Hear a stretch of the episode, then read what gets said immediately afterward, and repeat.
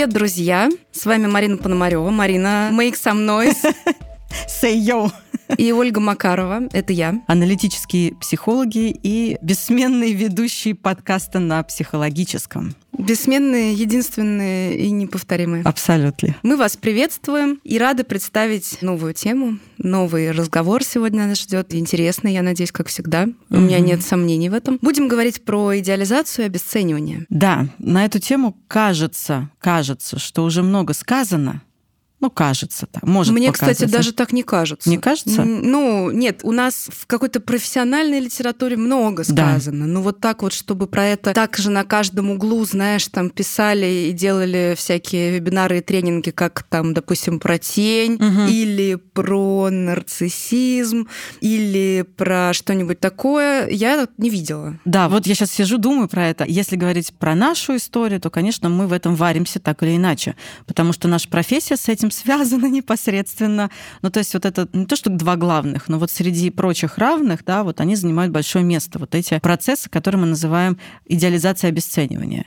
Эти защитные механизмы, не побоюсь mm-hmm. этого слова. И хочется сегодня как раз на эту тему поговорить, потому что на самом деле, несмотря на то, что про это мало, я сейчас уже не про нашу да, тусовку говорю, а про то, что, несмотря на то, что Ольга сказала, что про это действительно мало как-то рассказывается, мы в этом живем очень много. Ну, про это обычно говорят вот именно в контексте защиты, и это упоминается упоминается, но отдельно я разговора не слышала на эту тему. Ну и чаще всего, где мы встречаем идеализацию обесценивания, когда они говорят, это все, что связано про нарциссизм. Угу. Я поэтому, наверное, говорила про то, что много каких-то виньеток про это. А вот так отдельно, конечно, никто не говорит. А так или иначе, это два защитных механизма, это два процесса, которые неизбежно нас сопровождают на пути, которые могут быть как очень побуждающие к чему-то такому хорошему, светлому, и действительно из этого может что-то хорошее получиться, так и токсик, да, так и такие процессы, которые могут быть очень неприятные. А нельзя сказать, что это один защитный механизм? Но это все защитный механизм, просто два его полюса. Вот. Но мы же знаем, что они всегда ходят рядом, и если да. есть идеализация, то обесценивание неизбежно последует. И это первый важный тезис. Но если есть обесценивание, идеализация не обязательно вот. нас ждет, да. То есть мы имеем... Как интересно и несправедливо, кстати. Ну, как есть, да. Когда есть идеализация, мы с ней живем так или иначе, и, собственно, начинаем жить-то мы с ней с самого раннего, прираннего детства. Потому что первый раз мы встречаемся с идеализацией в очень раннем возрасте, когда мы дети, когда мы идеализируем наших родителей. Мы ставим их на пьедестал, что совершенно естественно и необходимо для нашего выживания, что есть боги, Вон там где-то есть Олимп, там живут боги в виде наших родителей.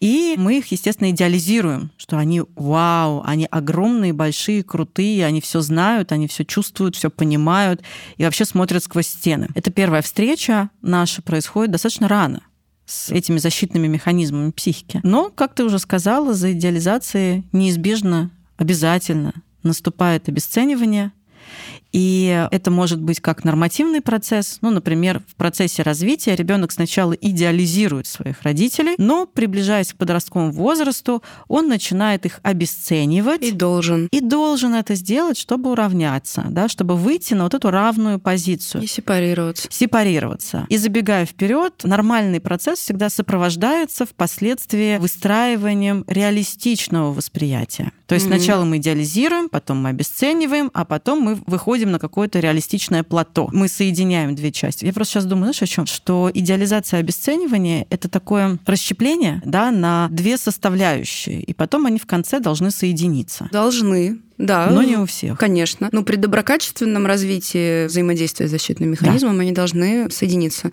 Кстати, я вот, знаешь, думаю, что все таки я дала неправильную информацию, я вас дезинформировала, наших телезрителей так. дорогих, когда сказала, что за обесцениванием не обязательно следует идеализация, и это несправедливо. Обязательно. Просто она направлена тогда, может быть, не на объект, понимаешь? Если мы говорим про отношения с объектом, с внешним, то за идеализацией всегда следует обесценивание именно объекта.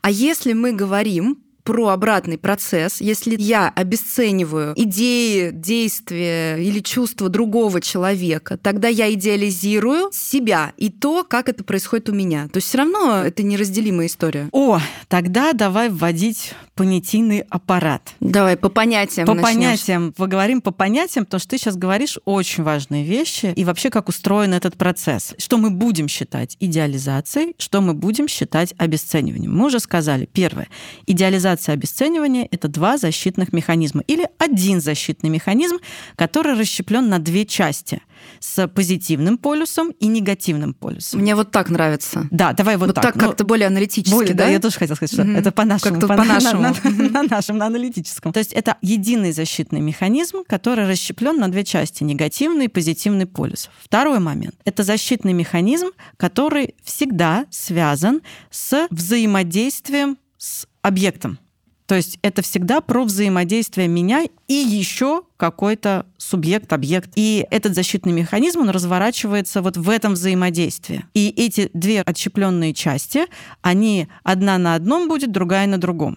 Так или иначе. Ну, то есть это в любом случае какое-то взаимодействие. Второй тезис. И третий тезис. Что есть идеализация, Ольга Владимировна? Вот что есть идеализация?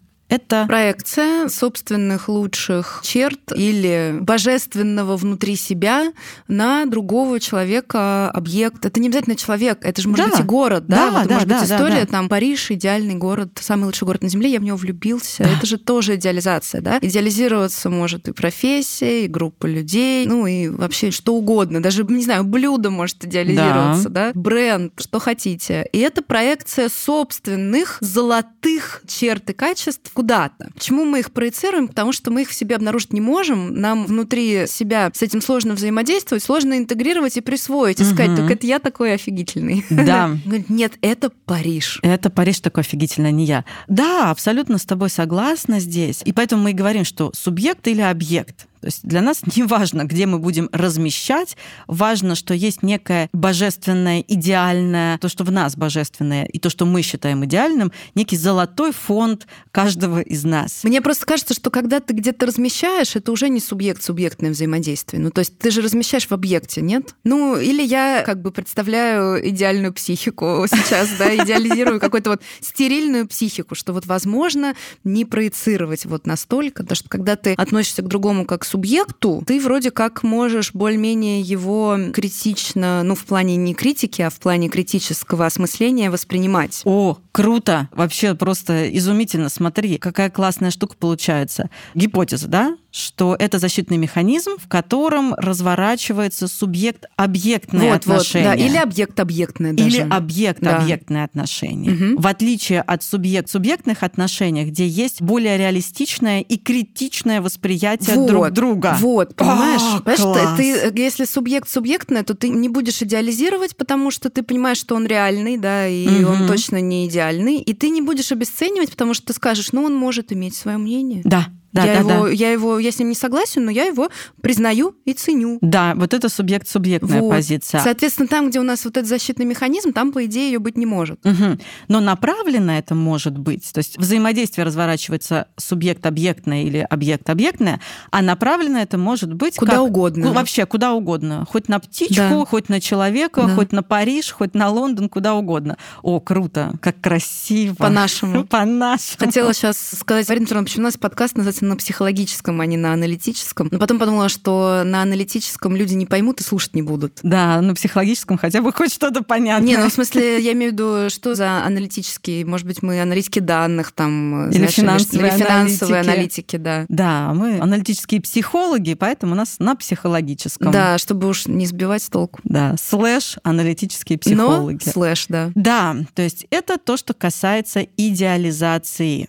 Мы размещаем в ком-то или в чем-то свой золотой фонд, которому по какой-то причине мы в настоящий момент или вообще, кстати, не имеем доступа. То есть мы не имеем контакта с этим. Что происходит, когда люди влюбляются друг в друга? Ведь изначально это именно... Именно мы- это. Именно это, идеализация. Я Именно думаю, это происходит.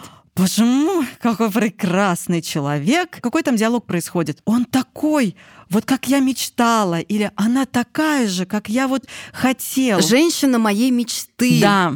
Вот даже в этой фразе уже, если мы будем внимательны, мы уже видим, что там пока до женщины еще не добрались, пока Нет, только взаимодействие с мечтой. Сам с собой. Но это необходимо. Это необходимо, иначе мы не можем зацепиться друг за друга хвостиками. Да, нам нужно сначала увидеть свое какое-то и зацепиться за это. А потом, и мы же говорим, что на самом деле этот человек, если мы зацепились за него, если мы его идеализировали, значит, там тоже есть что-то такое, что позволило нам увидеть, Конечно, есть. Да, да, есть, оно есть, есть. Просто, может быть, не настолько волшебное и огромное. Есть здесь грустная сторона. Друзья, дисклеймер. Может быть, поздно уже, конечно, давать дисклеймер на каком там много уже выпусков было. Может быть, поздновато уже для таких дисклеймеров, конечно. Но, тем не менее, если есть еще путь назад у кого-то, прислушайтесь. Чем более развито у вас наблюдающее эго, чем более вы проанализированы сами собой и вашим аналитиком, тем меньше у вас шансов влюбиться, потому Это что правда. вы уже начинаете видеть людей как бы как более они есть. реалистично. Но тем больше шансов именно Да. полюбить, Мгм. когда мы говорим про духовность, когда мы говорим про какое-то более глубокое чувство, которое, кстати, не лишено грусти и не лишено более приземленного такого, да, оно более спокойное. И поэтому, кстати, вот в подростковом возрасте, пока у нас еще не так много опыта, мы обычно влюбляемся вот как никогда. Да. Как подростки говорят, это любовь всей моей жизни. Ромео и Джульетта. Это любовь всей моей жизни. И Ромео и Джульетта в этом смысле красивая символическая история, которая говорит, что они умрут. Вот эти восторженные, идеализированные образы, они умрут. Причем очень быстро. Да, вот.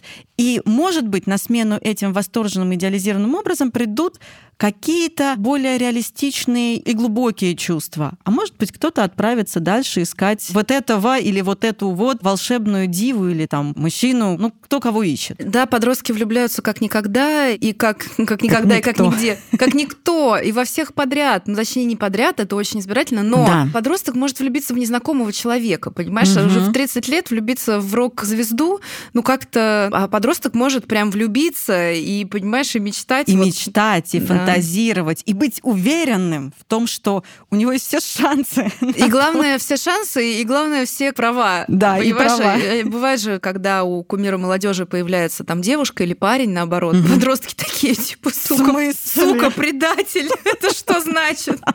Потому что влюбляются не в человека, а в, В образ. собственный образ, который с самим собой создан. А с той стороны помогли, конечно, Конечно, конечно. сформировать. Но есть еще один период жизни, когда это еще разочек может случиться. Ну-ка. Это кризис среднего возраста, когда сбиваются опять все настройки, когда много, например, в жизни разочарований произошло, или без разочарования. В кризис среднего возраста вполне можно влететь в такую же историю.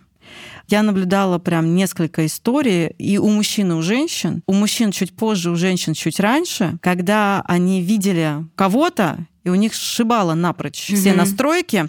И говорит, ну это вот там женщина моей мечты, это же ангел во плоти, это тот, кого я искал всю жизнь.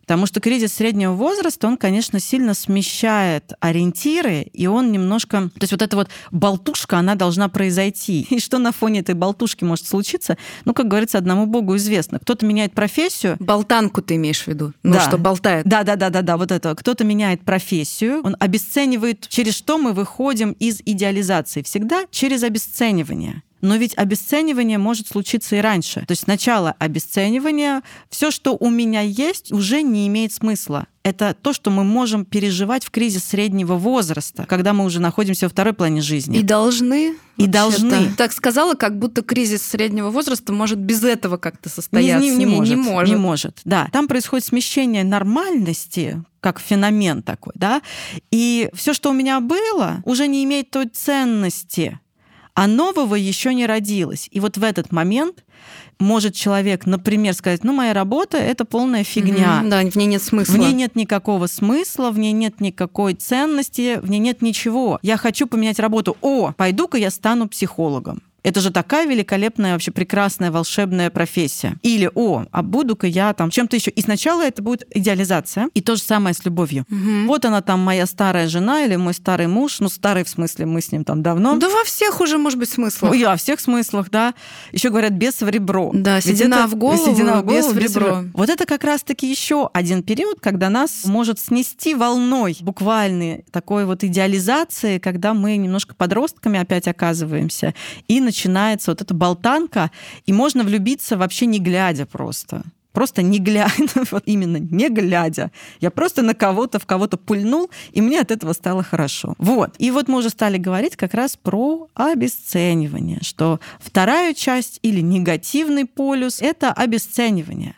Когда я буквально уничтожаю некоторую да, ценность чего-то. Опять-таки же это может быть объект, это могут быть какие-то качества субъекта или сам субъект, чего угодно. Да? Мы размещаем, мы говорим, нет, это я испытываю разочарование, он какой-то не такой, неправильный, там и Париж ваш гнилой. Я думала, он такой, а он оказывается вот какой. Да, вот. Притворялся. Зараза такая.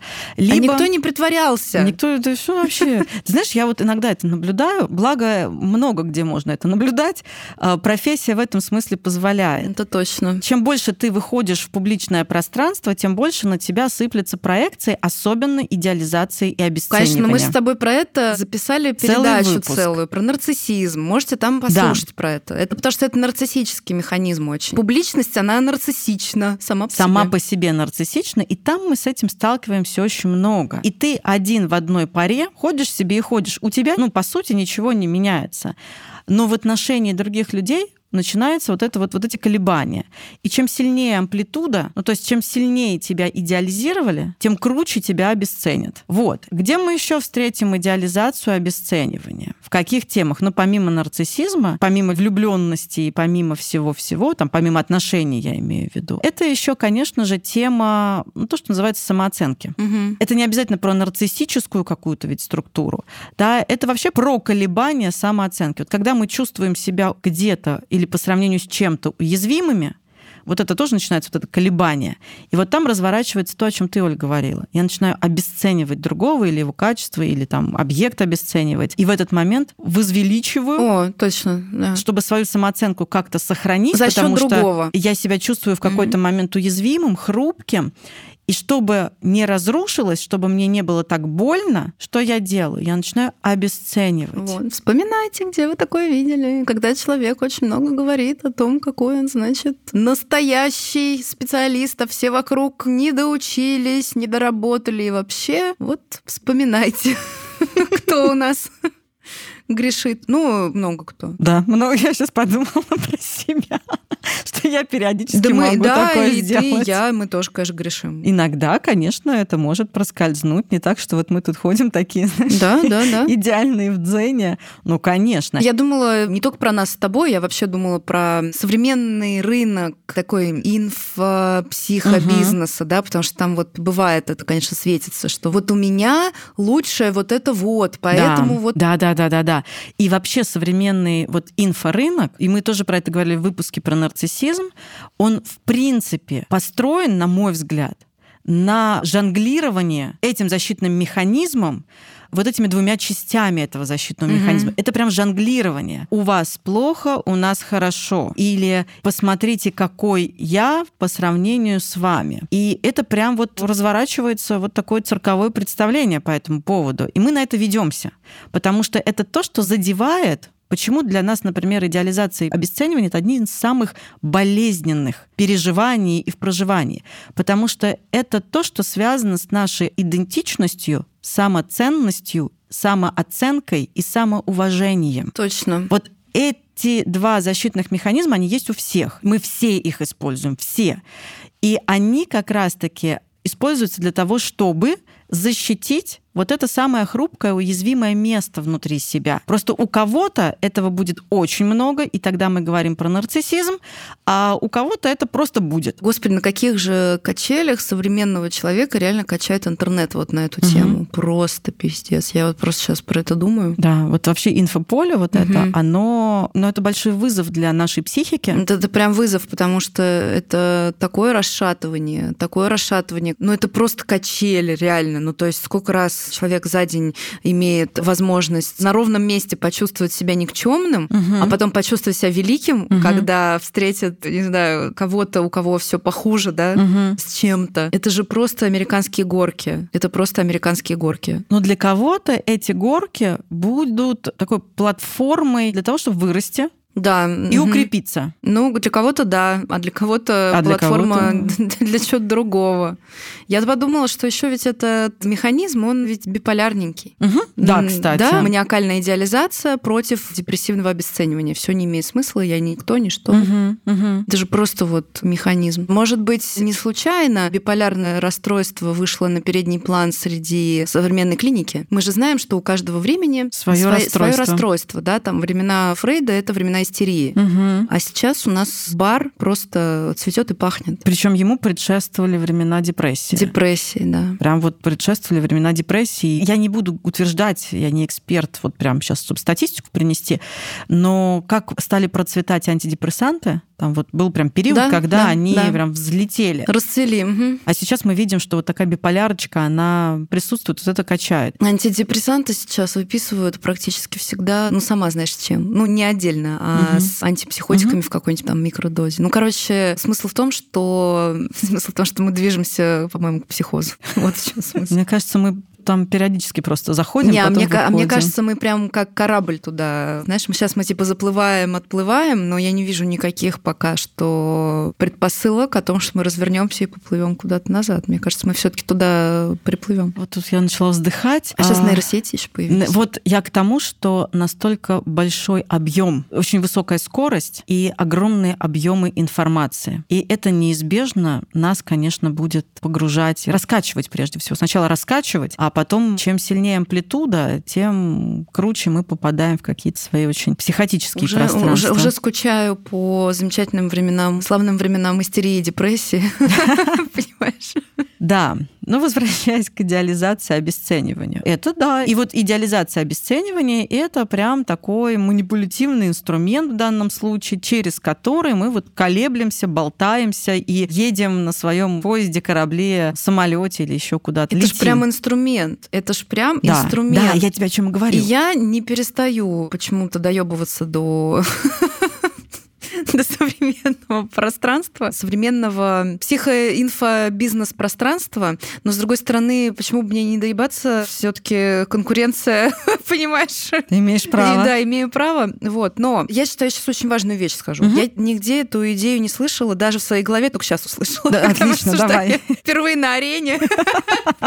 Я подумала, что мы с тобой затрагивали в прошлых выпусках, когда, значит, вот модный коуч, абстрактный, да, сферический коуч в вакууме, вакууме говорит, я вам показываю, как я красиво живу, и все свои сумки вам пихаю, значит, в камеру постоянно, и все свои машины. Не потому, что я нарцисс, нет, а потому что вы же должны узнать, как это бывает. Вы должны увидеть, как можно жить хорошо. И если вы это не увидите, как вы сможете жить хорошо. Смотри, с одной стороны, здесь есть какая-то, как бы зародыш тут есть, угу. зернышко. Ну, то есть, да, действительно, тебе для того, чтобы узнать, что ты что-то можешь сделать, тебе надо вообще узнать про то, что так бывает. Как бывает да, вообще. Так, угу. так бывает вообще. Да. Угу. Но кажется, из этого зернышка вырос не подсолнух, а какой-то монстр, понимаешь, зомби-подсолнух. Потому что в итоге это превращается в какое послание? Ты живешь-то хуево, ты да. сам-то хуевый. Да. То есть ты до этого момента не знал, понимаешь?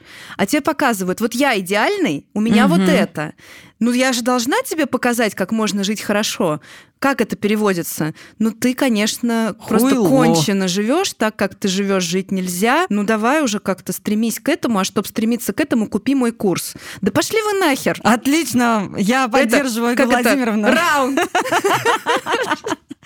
Я поддерживаю Владимировну, и пошли они нахер тоже. В этом, ну, естественно, я поддерживаю, потому что, смотри, что тогда очень крутая история для осмысления каждого из нас. Потому что если мы это хаваем бездумно, мы действительно попадаем и очень ранимся. Да, еще там мы в зависимость в какую-нибудь попадаем да. от этого всего. И мы, правда, это попадает в очень наше уязвимое место, в это хрупкое чувство собственной ценности, потому что в этот момент оно внутри мое, оно обесценивается очень А если сильно. оно вообще хрупкое, в принципе, Да. да. у человека, потому что у всех разные устойчивости это место, но Да. у большинства оно все-таки хрупкое. Но мне кажется, знаешь, Оля, оно само по себе, это место, оно и должно быть хрупким. Согласна. Потому что мы растем, мы живем, мы движемся, мы развиваемся, и оно гибкое, пластичное.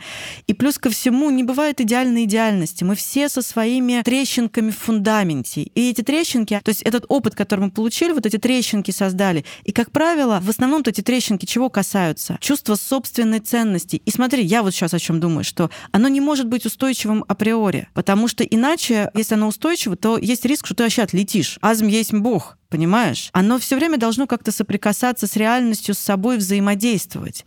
И оно хрупкое, оно уязвимое в этой связи. Это моя, я не претендую на истину в последней инстанции, я об этом размышляю. И, конечно, когда грубая такая история приходит и говорит, ты хуйло, но по сути трансляция такая. Вот как раз-таки это вот вариант, когда мы видим отлетание такое, да. Но если ты купишь, у тебя есть шанс. Но это обманка, потому что шанс равен нулю практически. Да, у тебя шанс-то есть, только он не связан с тем, что тебе продают. Да. Ну, то есть мы вроде бы стремимся к стабильному чувству самоценности, к базовому чувству собственной ценности. Да. Ну, хотя бы к базовому. Ну, к пониманию, что я достаточно хорош для этого мира, а он для меня, и там дальше уже давайте ну, разбираться. Ну, посмотрим, да, что да, еще. но на может ли оно сверху. быть устойчивым? Вот для меня это вопрос, потому что я, например, не уверена, что оно может быть устойчивым. Но это нужно быть, правда, сферическим конем в вакууме и расти в отрыве от реальности. Ты знаешь, я думаю, что оно может быть достаточно устойчивым. Достаточно наше любимое слово психоаналитическое, да? Достаточно устойчивая самоценность. пластичным, гибким, живым, дышащим. То есть оно же тоже все время во взаимодействии.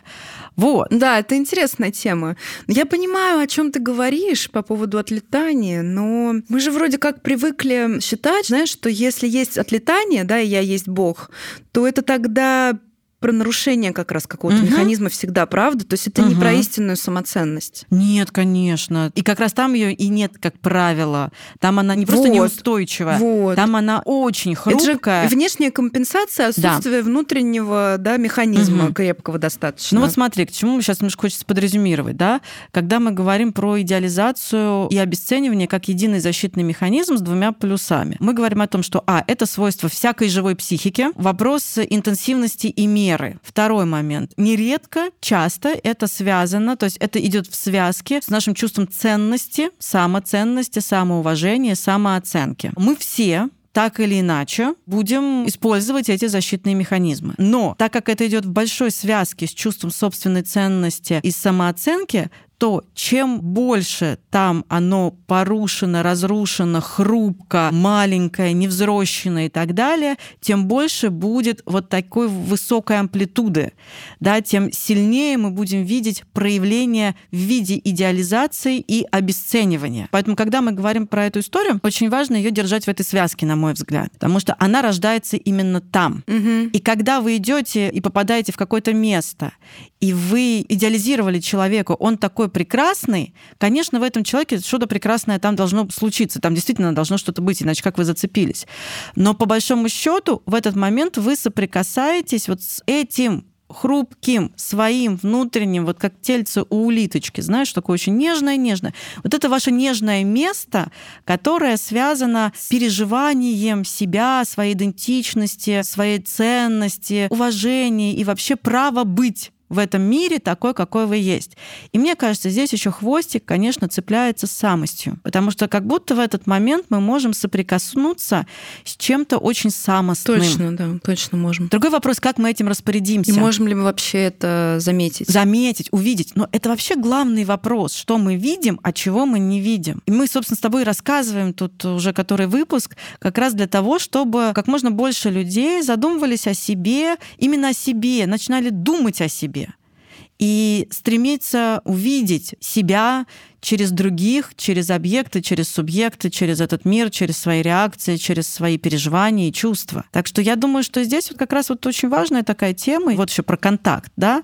По сути, это такой, а вот он и есть контакт в чистом виде с самостью. Да, я думаю, что про это очень хорошо понимают и знают люди, которые пишут стихи, музыку, снимают кино, ну, творческие, да, люди, угу. книги пишут, романы, художественную литературу какую-то, короче, которые что-то создают, что-то творят. Это, угу. кстати, я не знаю, это все что угодно, да, и скульптура, и живопись, угу, вообще угу. любое творчество. Потому что есть такое понятие, как муза, угу. да, и бывает, что творец влюбляется, и у него происходит подъем творческий. Возьмите любого художника и посмотрите, проследите его творчество. Угу. Там точно будут какие-то пики, такие подъемы, да, если сложить его картины с биографией, когда он был в кого-то влюблен, или у него там какие-то были сложные отношения, или еще еще что-то. Мы говорим, вот у Творца должна быть муза, и когда муза есть, он ей вдохновляется, и он вот там творит. Ну вот про что это, если не про такой контакт со своей самостью через вот эту вот идеализированную проекцию на другого человека? Вот да. что это? еще? Что это еще? Но по сути это божественное внутри него, это его муза да, внутри. Да, да, это просто место, где человек может разместить ее, может разместить ее, и это ситуация, когда человек точно может сам самостью с этой соприкоснуться. Потому да. что когда ты ну просто как бы влюбился и пошел дальше, да, и ты ничего не творишь, не пишешь, не делаешь, то ты, ну вроде как у тебя был подъем, ты хорошо себя чувствовал, ты не думаешь про самость, у тебя это не превратилось во что-то материальное, ты думаешь все-таки, что это вот она такая была да. или он. Я опять вспоминаю подростковый возраст. Подростки, как правило, вот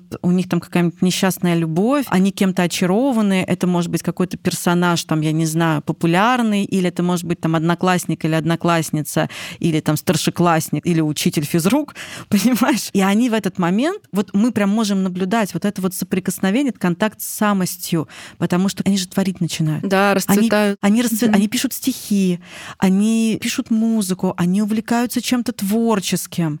И поэтому я, например, ну, обычно говорю, слушайте, оставьте подросточка в покое, дайте ему любить и, и творить. Он в этот момент, у него внутри происходит нечто очень ценное и важное. И, может быть, в этот момент особенно важно ему как раз вот подсказать. Подсказать в смысле не, слушай, подросток, у тебя тут контакт с самостью, mm-hmm. бери его.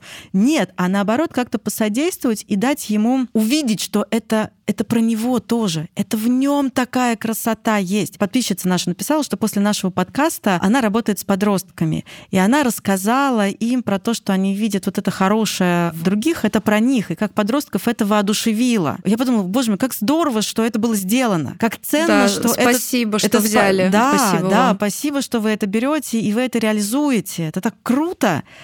И каждый раз, когда мы соприкасаемся с этой идеализацией, мы можем оттуда взять очень много ценного для себя. Другой вопрос что это очень шаткая, такая шатающаяся почва, потому что мы знаем, что идеализация всегда ведет к обесцениванию. То есть один полюс у нас обязательно переходит в другой полюс — обесценивание. Если мы не успели ничего хорошего взять оттуда, или мы испугались этой идеализации, мы же ее можем пугаться, что что это мне кто-то там понравился, или что-то так понравилось до такой степени, что я очаровался. Ну или вообще это слишком хорошо для меня. Да, да, да. И за этим следует обесценивание, когда мы буквально уничтожаем ту ценность, которую мы могли бы там взять. И мы начинаем просто распинать. Да это вообще ни о чем. Да это вообще кто? Да это вообще что? Да говно этот ваш Париж, там грязный, сраный и так далее и тому подобное.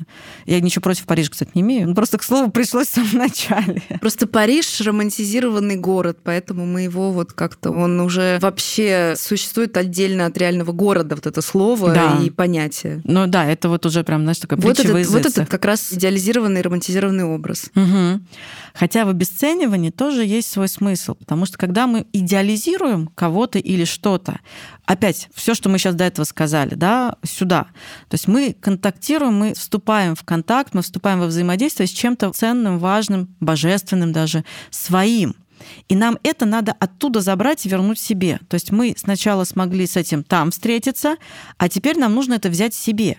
И для этого нам надо вот того другого человека немножко с пьедестала-то и понизить, что совершенно естественно. Да, и сказать, да, он, конечно, в нем что-то есть хорошее, но вообще это мое, у меня тоже есть хорошее. Ну и вообще в реальность можно попасть потом, но только через обесценивание, как ты да. в начале передачи уже сказала. Только передачи. Да, передача. У тебя часто, кстати, передача. У меня телезрителя, у тебя передача. Я причем ты хоть в шутку, а я всерьез, понимаешь? Передача. Ладно. Ну пусть будет передача. Ну пусть, пусть. Ну уже так хорошо звучит. Ну, да, такое слово, кстати, передача да, чего-то, да? Данных. Да, знаний. Передача знаний, передача угу. вайба, передача вайба. На каком вайбе мы сегодня? Это мне нравится новые словечки учить. Я уже выучила вайб, краш. Марина, не позорься. Это не новые уже словечки. Серьезно, просто не позорься. Если всё, даже нас кто-то молодой слушал, сейчас просто выключит и скажет, Ладно, ладно, все, забирай. Новые словечки она выучила. Шнурки в стакане. Ну так, вот. Поэтому мы туда попадаем через обесценивание. Вот в это в свое mm-hmm. нам, вот в реалистичную позицию, нам нужно попасть через обесценивание. Вопрос, как мы это будем делать? Мы вообще освобождаемся через обесценивание, мы сепарируемся -то тоже через него. Да. Вопрос, как? Как мы будем, то есть мы будем через разрушение такое достаточно травматичное. Потому что я знаю людей, которые живут на обесценивании, они оттуда просто не выходят. Потому что не все обесценивание обязательно выводит вот в эту в освобождение, да, вот. потому что это может быть действительно просто защитный механизм, в котором ты находишься постоянно, потому да. что ты настолько себя ощущаешь никчемным, уничтоженным и самооценки ноль, и самоценности ноль, что ты можешь вообще в принципе тащить себя только за счет обесценивания всего вокруг и всех вокруг. У эго инфляция, инфляция раздувается да. максимально, и этот механизм, этот пузырь его надо поддерживать поддерживать. И поддерживается он обесценивание угу. всего и вся. Смотри, я вот еще хотела. Давай, может быть, поговорим на тему, как вот это высвобождение через обесценивание вот может быть ну, более целительным. Потому что оно может быть разрушительным, а может быть и целительным. Понятно, что без разрушений, в принципе, здесь не обойтись. Да без разрушений, в принципе, не обойтись. Ай, блядь. Да что-то я, да. Но как-то же можно... Разрушить поменьше, да. И мы, Разрушить да, это то, к чему мы стремимся, зачем нужна психотерапия, да. Угу. Люди, многие думают, что это то, что убережет от всех невзгод, как будто бы. А что ты смеешься? Это серьезно, это до сих пор популярное мнение, оно долго еще будет популярным. Что вот я буду ходить к психологу, и все будет вообще у меня угу. зашибись, буду всегда принимать правильные решения и так далее. Нет, вообще нет. Но задача не уберечь от невзгод, вы от них не убережете. То, что должно произойти, произойдет, и все страдания мы получим, которые для нас в этом мире подготовлены. Да, они в нем есть, без этого не получится, к сожалению. Угу. Но это про то, чтобы минимизировать ущерб и чтобы не множить разрушения как раз-таки. И тогда через что? Вот я просто хочу пофантазировать, как-то размышлять на эту тему, да, через что это высвобождение может быть вот таким с наименьшими потерями. Потому что хочется, конечно, с наименьшими потерями, а еще и с приобретениями. Зачем это нахрен разрушение, если я ничего не приобрел? Ну, предполагается, что когда происходит трансформация, Одно уходит, конечно, а другое приходит. Одна дверь закрывается, другая открывается. Ну, я, конечно, упрощаю, наверное, но у меня вот, знаешь, это у каждого врача свое лекарство, которое да, он всем давай, прописывает. Давай. Вот у меня 7 бед, один ответ, наблюдающее эго. Да, внутренний доебщик, да. который бдит ситуацию. Потому что если вы не можете это все осознать, то вам ничего не поможет. Вот и все. А у меня тоже есть своя, ну своя история, но это как бы инструмент внутреннего доебщика. То, о чем, мне кажется, я тоже на каждом столбу уже пишу, говорю и из каждого утюга из своего. Допущение все время держать угу. в фокусе внимания угу. вот это самое допущение. Я допускаю, что это могу быть я. Я допускаю, что я обесцениваю. Я допускаю, что я идеализирую. Я допускаю, что эта злость может быть внутри меня. Я допускаю, что это я могу паршиво поступить. И я сейчас вот в общем, не только в контексте идеализации, обесценивания. И вот это вот наблюдающее эго в купе с допущением позволяет нам не освободиться от всех невзгод, но занимать каждый раз более взрослую, более зрелую позицию и хорошенечко вот как мышцу качать, да, вот это вот good enough, когда у тебя попка как орешек, но вот не перекачанная, а вот good enough. Вот это good enough мышца. Ой, Марина Петровна, ой, я сейчас просто... Вот эти вот массовые заблуждения, что попку можно перекачать, блядь, идите в спортзал и попробуйте ее перекачать. Потом напишите мне, пришлите фотографии, как у вас получилось. Ее очень сложно хоть вот просто... Хоть как-то ну, накачать. Да, и ничего ты там не перекачаешь. И вообще вообще очень сложно что-то перекачать. Если ты не жрешь стероиды, кстати, можно метафору так продолжить. я тебе вот про это и говорю. Это не к тому, что как раз жопу накачать самое сложное, как мы знаем. И для того, чтобы она была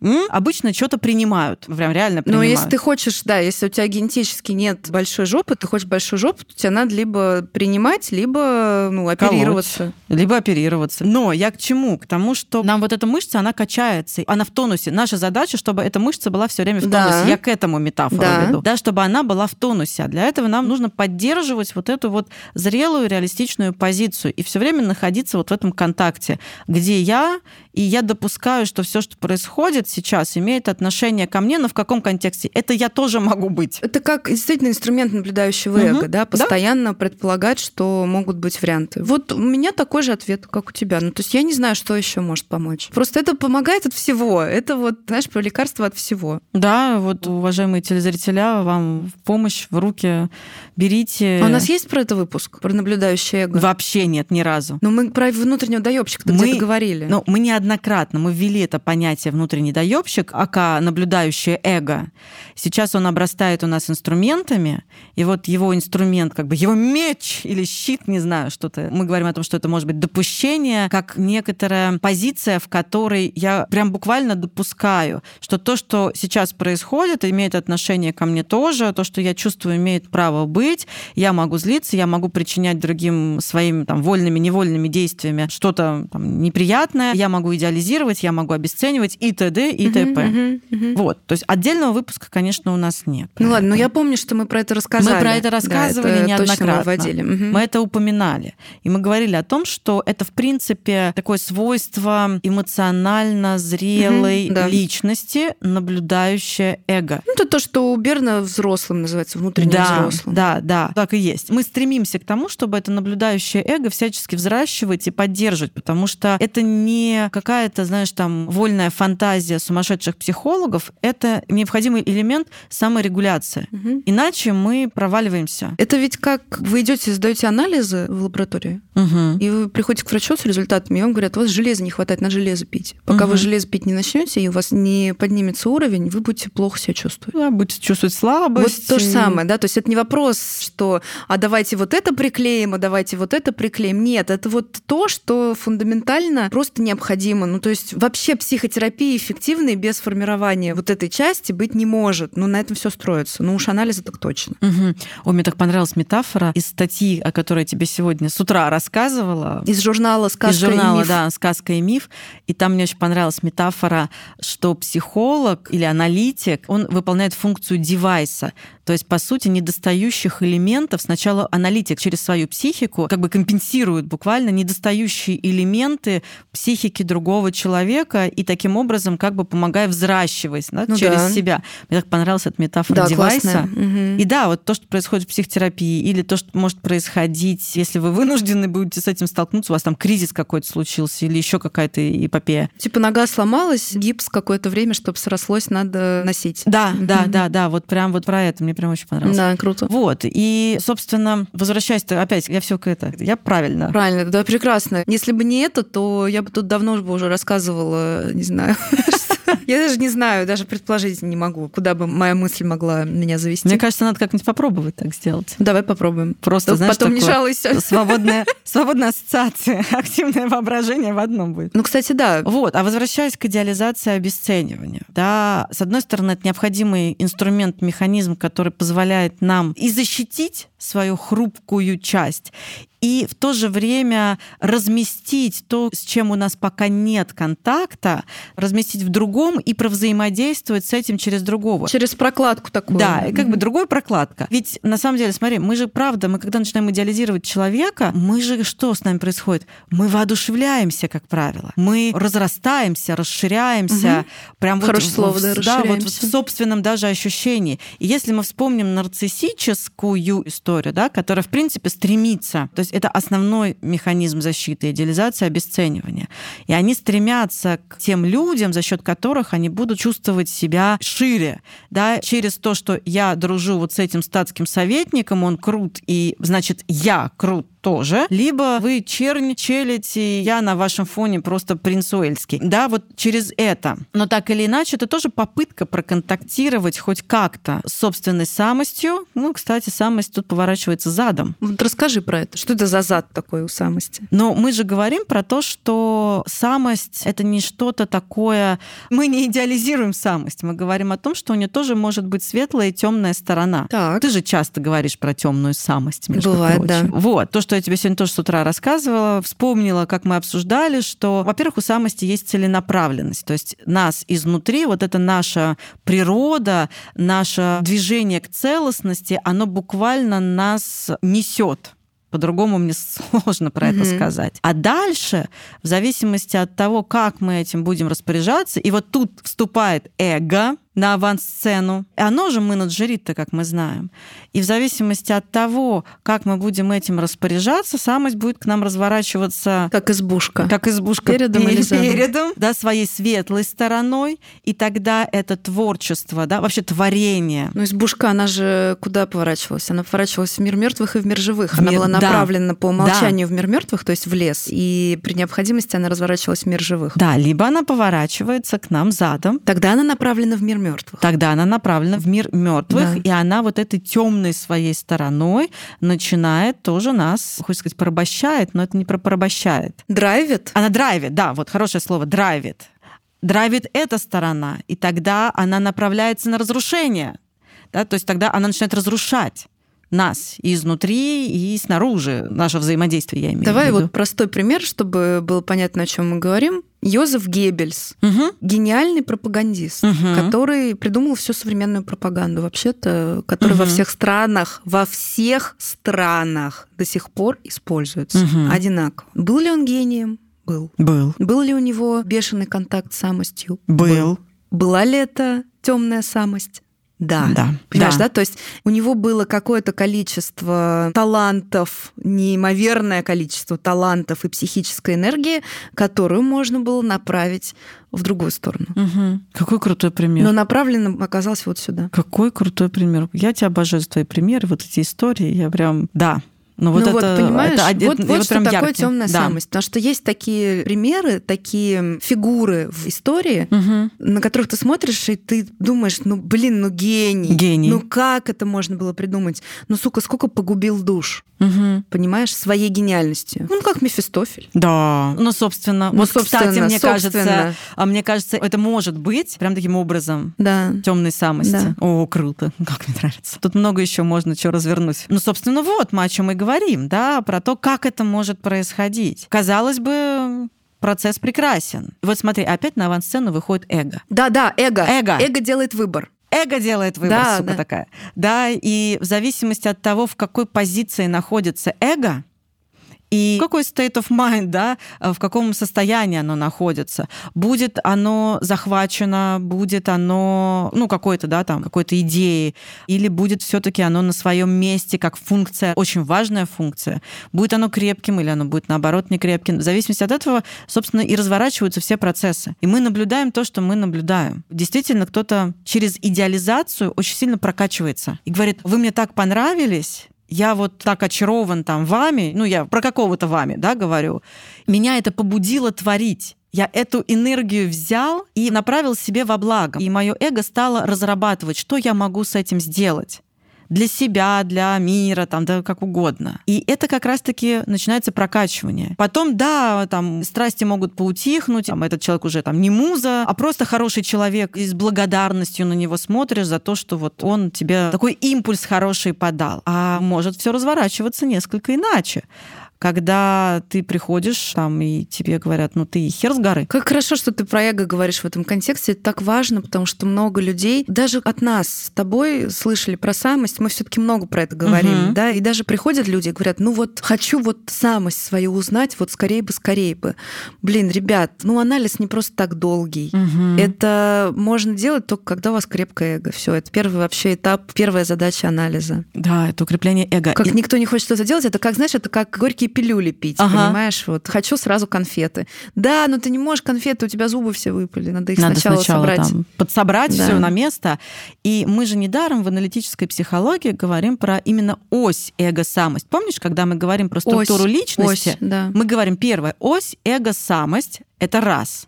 Второе, мы говорим персона-тень что тоже противопоставлено друг другу, да? да. Дальше идет у нас анима анимус, угу и комплексы, да. которые все это аффектируют. Да, и архетипы у нас осевые, действительно. Да, да, да, они осевые. И мы говорим про то, что очень важно выстраивать именно ось эго-самость не эго отдельно, а сам где-то там болтается и тебя куда-то ведет. Но мы включаем все, да, это как угу. с подчиненными ведущими функциями по Юнгу, который да. придумал эту типологию, и тоже многие это понимают как то, что вот, ну, у тебя ведущее мышление, все, типа, знаешь, типология это нужна для того, чтобы узнать, какой ты. Нет, Нет. она нужна для того, чтобы подтянуть подчиненную, чтобы да. у тебя одинаково могли эти функции включаться. Да. Наш фокус всегда в противоположную сторону в первую очередь, где провисло, да, если приходит человек очень маниакальный и веселый веселый, приходится говорить, что вы знаете, а я вижу, что здесь только грусти на самом деле. Ну, угу. немножко так... Да. ну, потому что нам надо выдерживать полюса. Да, да, и да. все включать. Это, за чтобы это все люблю... лампочки горели. За это я люблю мы как, мы как, мы как электрики, понимаешь? Да. В гирлянде проверяем да. лампочки просто, и какая перегорела, надо менять. Ну, или там что-нибудь подвинтить, проводок какой-нибудь, какой-то контакт наладить, да. чтобы они друг с другом. Проверять, может быть, подвинтить, может быть, проводочек починить, а может быть, надо поменять. Сколько сегодня красивых метафор, Владимировна. Как они мне нравятся. Добро все. пожаловать в красивую жизнь. Полную красивых метафор. Вот оно, пошло, пошло. Вот, о чем еще не сказали по поводу идеализации обесценивания, что это может быть как прокачивание, очень мощное прокачивание себя. То есть смотри, все ясно лекарство, наш основной принцип, да, о котором мы с тобой исповедуем и проповедуем. И это тоже защитные механизмы, они не за просто так вообще появились в психике. Их функция, собственно, читаем по слогам, защитная. Для того, чтобы мы не развалились, а желательно еще и усилились. Но как только начинаются перегибы, мы, может быть, и не разваливаемся, а может быть и разваливаемся, кстати, в чем-то, но точно уже не усиливаемся, и мы становимся очень ригидными. И вот идеализация обесценивания — это тоже важная история, которая может позволить нам соприкоснуться с чем-то очень значимым для нас. С собственным золотым фондом можно соприкоснуться. Вот как тень, например, в которой очень много золотишка, так и здесь. Вот. Мы, кстати, иногда и проецируем-то свои теневые стороны, и они тоже могут быть идеализированы в других людях то, что мы себе не можем позволить, да, мы можем идеализировать, и это такое нечто теневое. О, он такой вообще потрясающий, он такой дерзкий, ну, например, там, да, вот он умеет вот так вот конфронтировать, а я так не умею. Можем как идеализировать, так и обесценивать. Ну, это, это понятно, и то, да. то, понимаешь, потому что это же тоже про теневое, да. Это вот, в общем-то, то же самое, по сути дела. Ну вот как-то так у нас получилось. Что мы пожелаем нашим телезрителям сегодня? А мы пожелаем нашим телезрителям подумать и, как всегда, задействуйте свое наблюдающее эго и подумайте, подумайте, как вы, например, к нашему подкасту относитесь, потому что кто-то его действительно идеализирует, угу. кто-то обесценивает и говорит, господи, вы тут ругаетесь матами своими. Наш звукорежиссер Ваня очень любит, когда маты в множественном числе употребляют. Вот, специально для него это говорю. Матами своими ругаетесь вообще, да, какие вы психологи. Вот, и про что это про вас, да, что, угу. что это просто, потому что мы говорили, это уже упоминали, что вы, когда нам пишете там комментарии, угу. нас репостите, кстати, не забывайте, пожалуйста, это делать, пожалуйста. Нам очень это важно важно. И это не только для нашего самомнения, но и для продвижения подкаста в первую очередь. Хотя... И для самомнения. И для самомнения тоже, но во втором. Мы же говорили уже, что когда вы это делаете, вы пишете какие-то хорошие слова, вы репостите со словами «Вау, они такие крутые, такие умные». Вы это и про себя же говорите угу. тоже. Спасибо, у нас это есть, но, Безусловно. но это про вас, потому что красота в глазах смотрящего. Я весь выпуск хотела сказать эту фразу. Но я у тебя поймала ее просто. Вот оно, поле. Абсолютно согласна, Ольга Владимировна, красота в глазах смотрящего. Мы с удовольствием и с радостью большой возвращаем вам это, что, ребята, мы, конечно, классные, это как бы естественно и безусловно, но когда вы видите классное в нас, вы одновременно обратите, пожалуйста, на это внимание. Вот то, что вы видите классного в нас, это есть где-то в вас. И если наш подкаст позволяет вам с этим соединиться, я счастлива, прям Да. вот счастлива. И я. И хочется сказать, что обратите на это внимание, нащупайте в себе эти места, прям прощупайте их, промассируйте их, насладитесь ими, интегрируйте это, допустите, сделайте это допущение. Я пишу там вам, Ольга Владимировна и Марина Петровна, что вы умные, и как это круто. Найдите в себе свою умную часть, познакомьтесь с ней. То-то через наши подкасты. Вообще зашибись, я просто счастлива тогда. И Ольга Владимировна, он тоже счастлива. Лежит на в кресле и- Сто и процентов. радуется. И я думаю, что это будет хороший финалочка сегодняшнего выпуска. Мы поговорили про идеализацию обесценивания, и мы на своем, на аналитическом рассказали вам, как это может выглядеть. И на своем же аналитическом мы попытались держать курс максимально такой целостный и уравновешенный. Мы не пытаемся сказать, что это плохо или это хорошо. Мы говорим о том, как с этим можно быть и что через это можно увидеть. Поэтому интересных вам наблюдений, уважаемые телезрителя. Ну, а мы были с вами, Марина Петровна, Ольга Владимировна. Пока, включайте музыку. Чмоки-чмоки.